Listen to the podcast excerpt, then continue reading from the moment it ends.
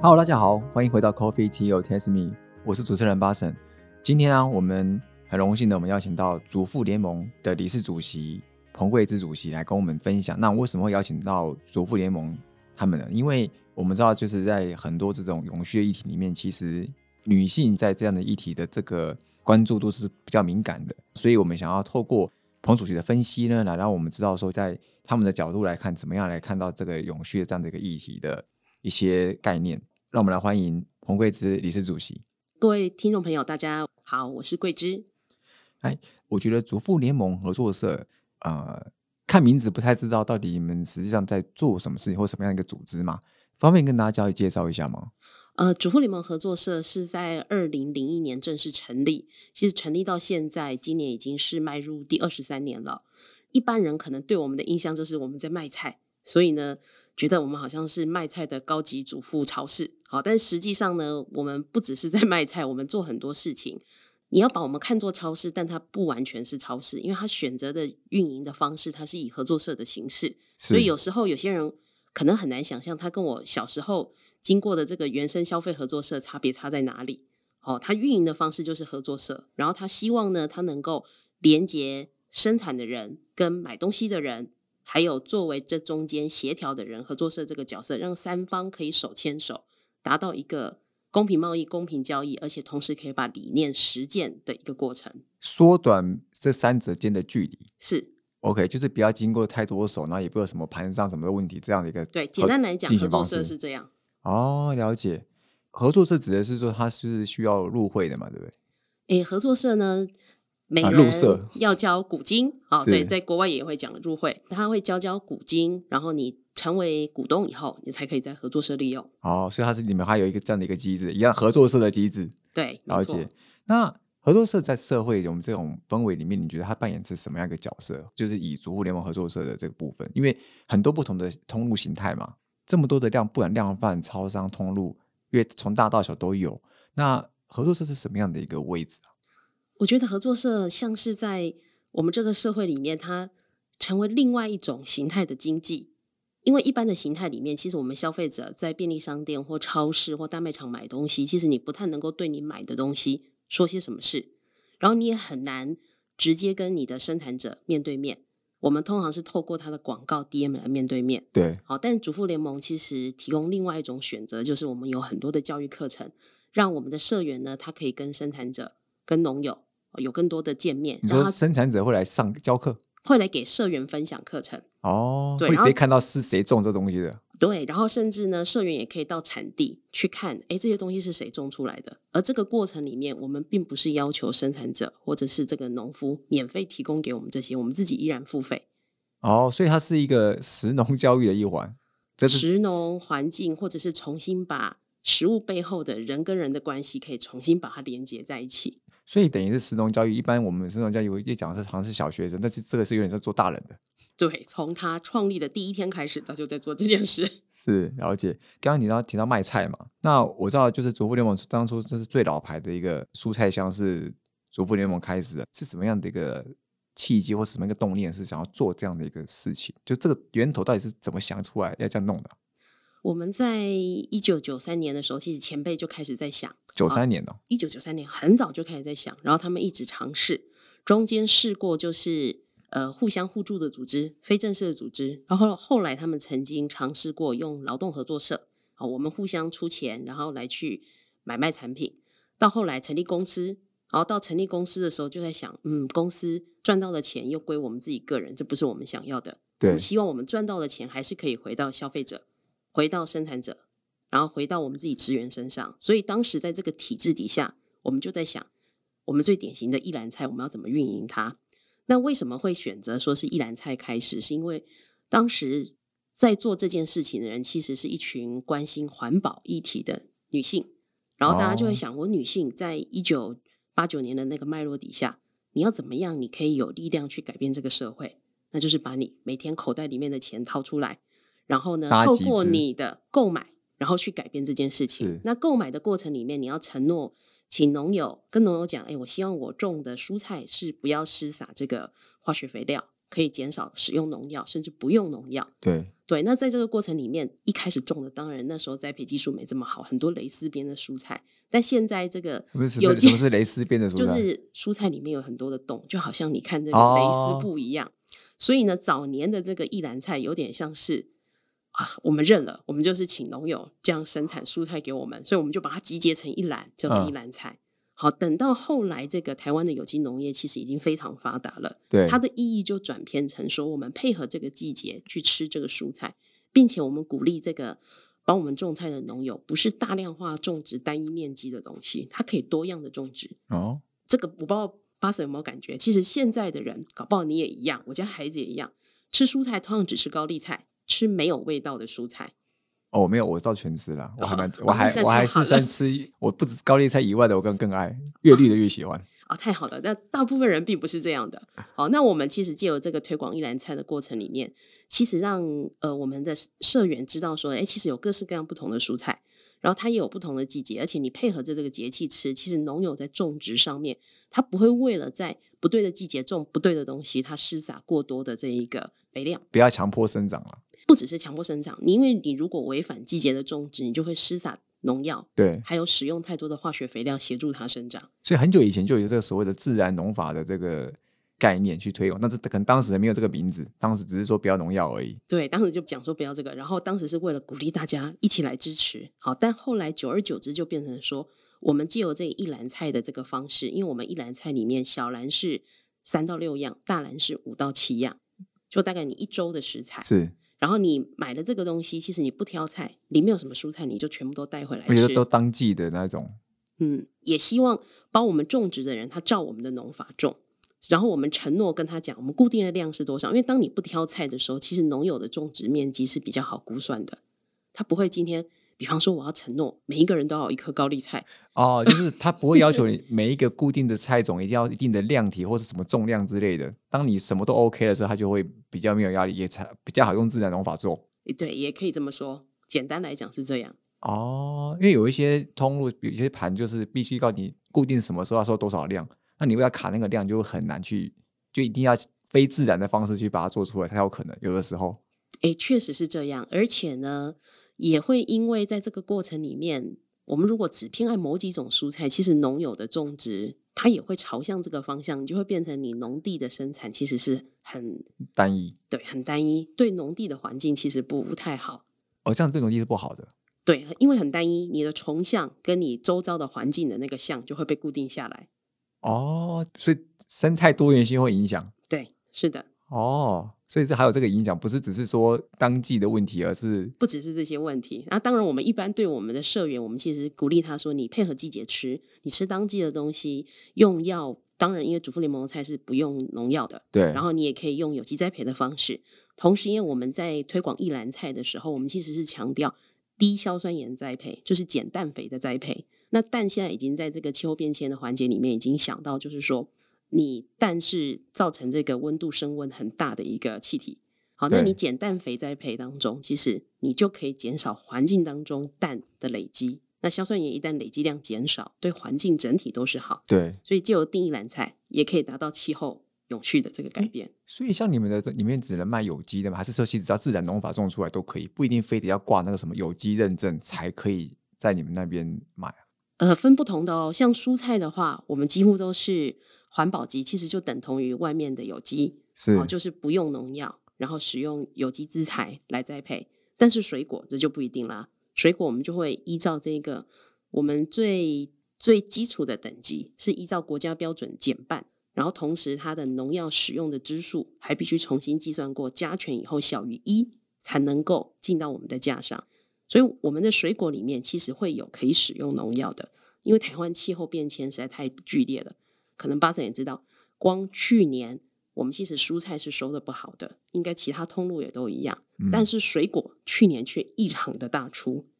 就是莫名其妙特别好涨。对，然后但前一年二零二一年的时候，其实水果是很不好，蔬菜很好。那这几年的这个整个气候变化的影响，其实我想不只是主妇联盟，我相信其他大型通路也都可以感觉得到。你要提供呃台湾的人民可以有一个稳定的食粮食来源，其实那个难度是增加很多的。对，气候变迁影响到很多，只是我们可能真的生活上还感觉不到它的这个变化到底有多剧烈，或是说顶多看它涨个价，好像就过了一个月，好像又没事了，就跟之前鸡蛋一样。对对对，对，就是好像一个月涨得很夸张，买不到限量，可是后来哎又好像又好了，然后就感觉好像没有到很急迫，就不会觉得粮食有什么太大的冲击了。对。对然后我们除了说刚刚讲，你问我一个问题，说我们是不是全部都是有机的？我刚刚说蔬菜应该都全部都是所谓的有机。是，好但是水果一定要压那个认证吗？还是说有没有认证？其实不一定，因为你跟那个农友很近，所以你知道它的自然农法，其实有没有那个弄那个那个认证的，其实都也没差。我们没有扣着那个认证，我们自己有哦自己的内部的管理机制，我们就哦分成环保、自己的检核。对环保、友善、农好跟安全这四个级数。那环保友善等同于有机级，那他如果没有去做有机验证，我们也是招收的，因为我们都很认识我们的农友，但代价就是要成为我们的农友，要被我们观察半年到一年以上。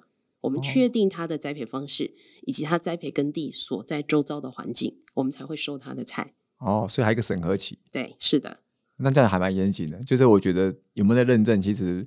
不一定那么重要，其实主要是他真的有没有在做这件事情比较重要。对啊，另外一个东西是也蛮想跟八神分享，就是我们其实不是把菜收进来而已，因为我刚刚讲过，合作社其实它蛮关键，是把买菜的人、消费者以及协助串联的合作社，还有农友生产者串联在一起，所以它的产品其实是一个互相合作之下所产生的产品。那你要互相合作，不是只有拿合作完的成果，其实合作过程当中所产生的这些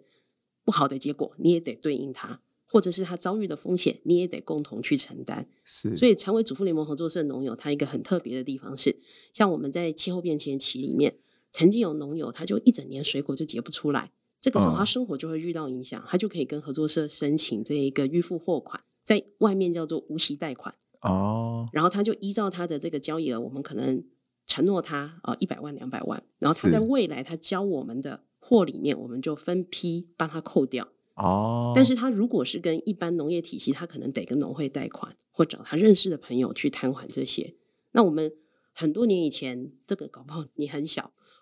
那个时候有这个苏迪勒台风，我不知道你听过吗？我们有一个很大的台风啊，在差不多七八年前，造成中南部的温室大幅的吹掉，对，然后很多做有机栽培的人，其实温室必须重建，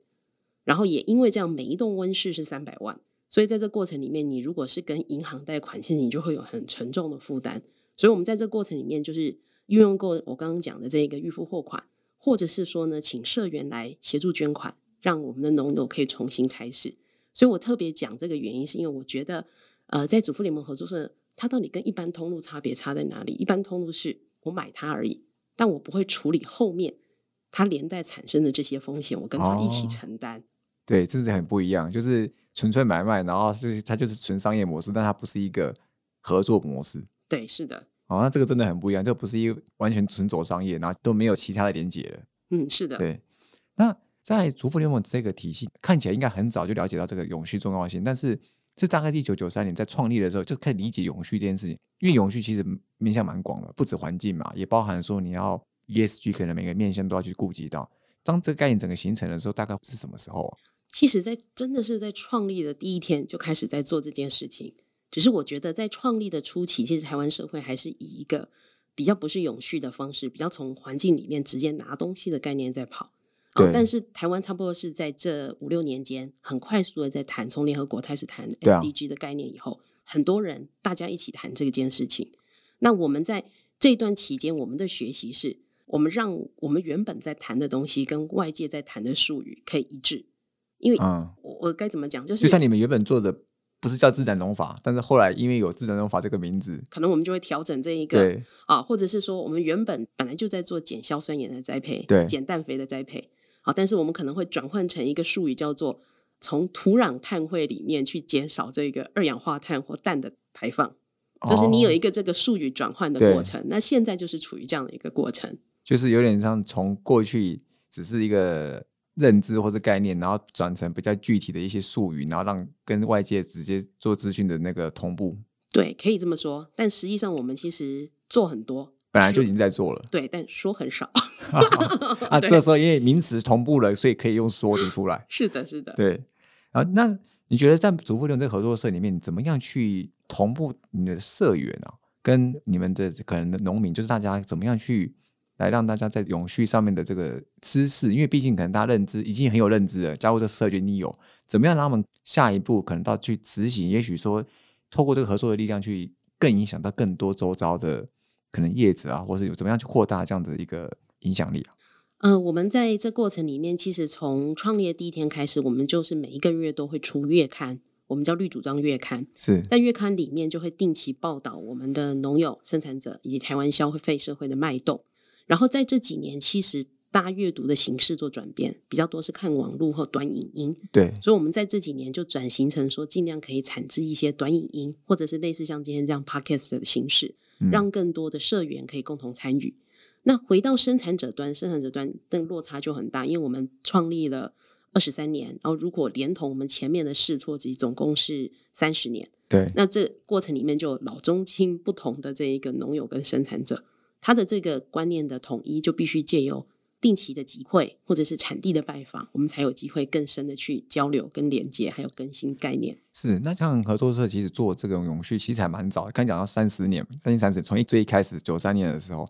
这过程中啊，遇到最大的困难是什么？因为这么早去谈这所谓永续或是对环境好这件事情，其实还蛮容易遇到问题的啦。因为毕竟如果很容易的话，台湾环保一开始早就走很前面了。但是当时遇到最大的困难，其实在这个过程中是什么？呃，当时遇到最大的困难呢，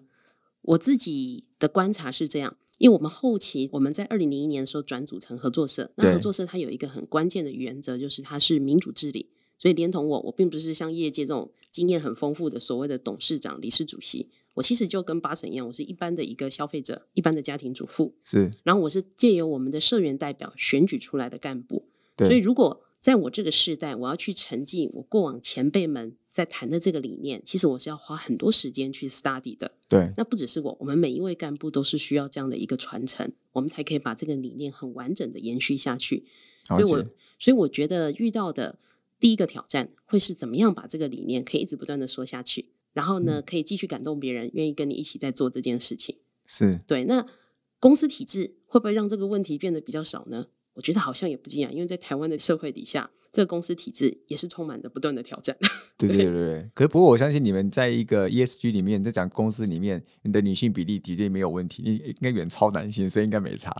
对，哎，是很多厂商董事会决策层都要女性满一定的比例。看见你们就不会有这个问题，这至少性别直接过关。对，确实是这样。不过你们应该男生太少啊。对，我们是男生太少，欢迎可以来加入我们。对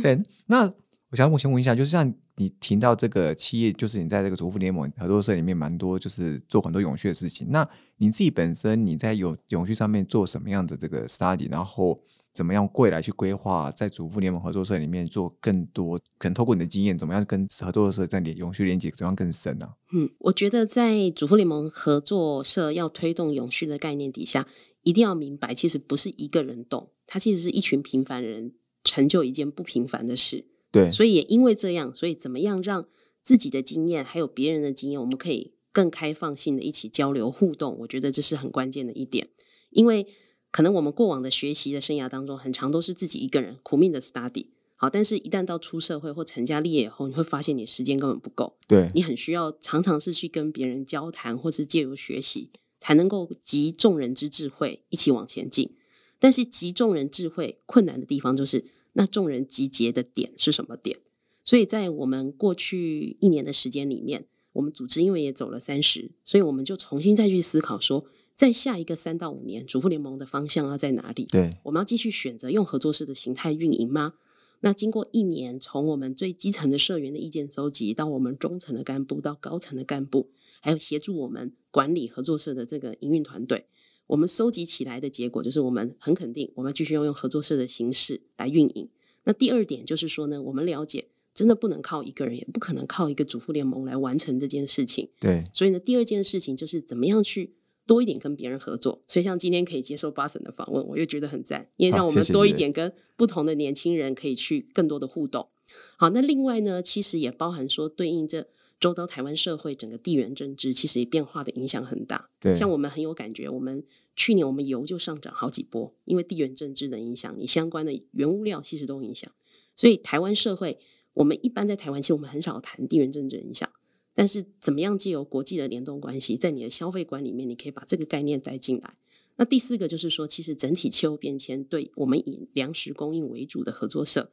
可以怎么样去集结产官学相关的力量，去稳定我们的粮食自给率，也是我们未来永续的方向。那还有一个面向是台湾呢，对应我们的社员，其实也就是台湾社会的缩影。所以高龄化的情形其实是很明显的。对。那在高龄化的里面，其实它依然还是可以谈永续的。人怎么去永续？然后你怎么样在这个高龄化过程当中，怎么样健康到老，减少医疗资源的使用？对对对。然后我们的服务怎么样去让社员去知道他可以健康到老？所以合作社已经开始不一定只卖菜或者消费有关系，它其实想要连接到更多跟生活面的东西。是的，是的。然后另外还有一些基础设备对应永续，就是说这个就比较跟一般业界相同。我们在能源上面的使用上面，是不是有固定的一些监测数据？对，让我们去了解说，哎，我们真的在落实永续的面向。以上大概是这样子。好，今天非常谢谢彭慧芝主席来跟我们做深入的分享，包含刚刚提到有大概五个面向，然后来去